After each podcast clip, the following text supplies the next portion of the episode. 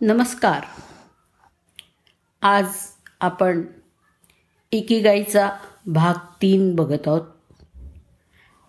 माणसानं दीर्घायुषी असणं किंवा अल्पायुषी असणं हे काही अंशी अनुवंशिक असतं आणि ते बदलणं आपल्या हातात नसतं. एकीगाई पुस्तकाच्या लेखकांनी इकिगाईसोबत पाळायच्या दहा नियमांबद्दल सांगितलं आहे. आपल्याला जर प्रामाणिकपणे वाटत असेल की आपणही आपली इकिगाई शोधून तिचं पालन करावं तर आपल्याला तिच्या या नियमांचं पालन पण केलं पाहिजे. म्हणजे आपण दीर्घायुषी होऊ शकतो. म्हणूनच आपण बघूया की इकिगाईबरोबर पाळायचे लेखकांनी सांगितलेले दहा नियम आहेत तरी काय? आता पहिला नियम बघूया. तुम्हाला आवडत असलेल्या गोष्टी नेहमी करत राहा. स्वतःचा विकास करत राहा इतरांच्या उपयोगी पडणाऱ्या गोष्टी करत राहा आणि निवृत्तीच्या वयानंतर सुद्धा काहीतरी मोठं काम करत राहा. दुसरं म्हणजे घाई करू नका. नेहमी धावपळ आणि घाईघाईनी जीवन जगणं हे दीर्घ आयुष्यासाठी हानिकारक असतं. एक जुनी म्हण आहे की जेव्हा तुम्ही हळू चालता तेव्हा तुम्ही खूप दूरचा पल्ला गाठू शकता. तिसरं आहे खाण्याबद्दल. जास्त खाऊ नका. जर तुम्हाला दीर्घकाळ जगायचं असेल तर कमी खा.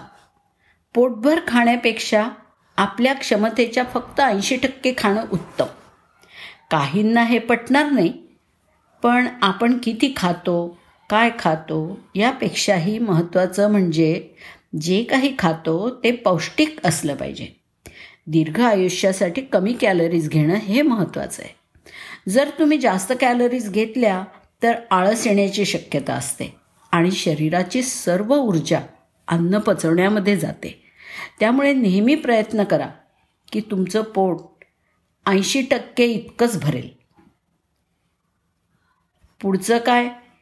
चांगले मित्र आणि कुटुंब यासारखं चांगलं औषध नाही.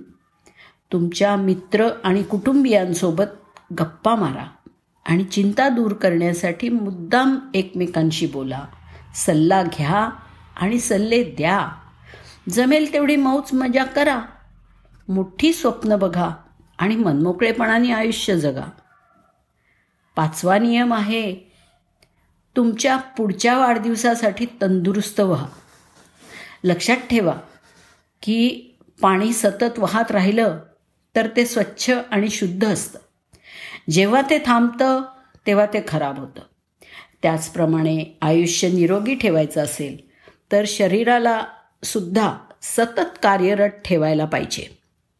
व्यायामामुळे आपल्या शरीरात आनंदी राहण्यासाठी आवश्यक हॉर्मोन्स तयार होतात. सहावा नियम आहे नेहमी हसत राहा.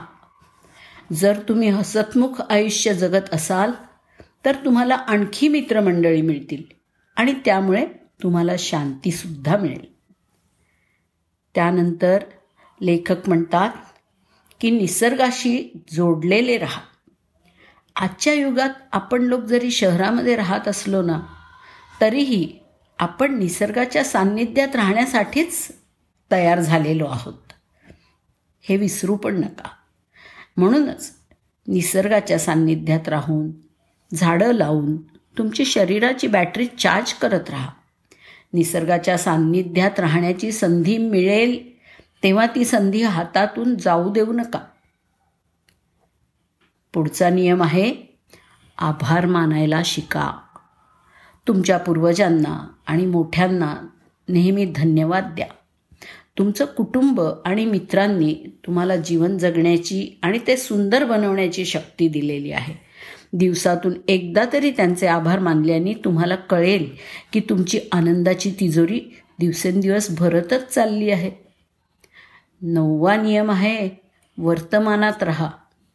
भूतकाळाबद्दल चिंता करणं आणि भविष्याबद्दल काळजी करणं थांबवा. आपल्याकडे फक्त वर्तमान आहे. त्यातला प्रत्येक क्षण अविस्मरणीय बनवा.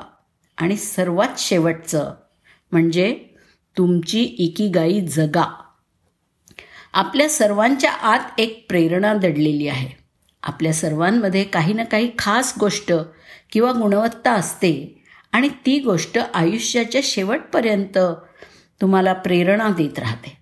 तुम्हाला तुमची इकीगाई माहीत नसल्यास ती शोधण्याचा प्रयत्न करा. जर एकदा तुम्हाला तुमची एकीगाई सापडली तर तुमचं काम तुमच्यासाठी काम असणार नाही. तर मनोरंजनाचं साधनच असेल ते.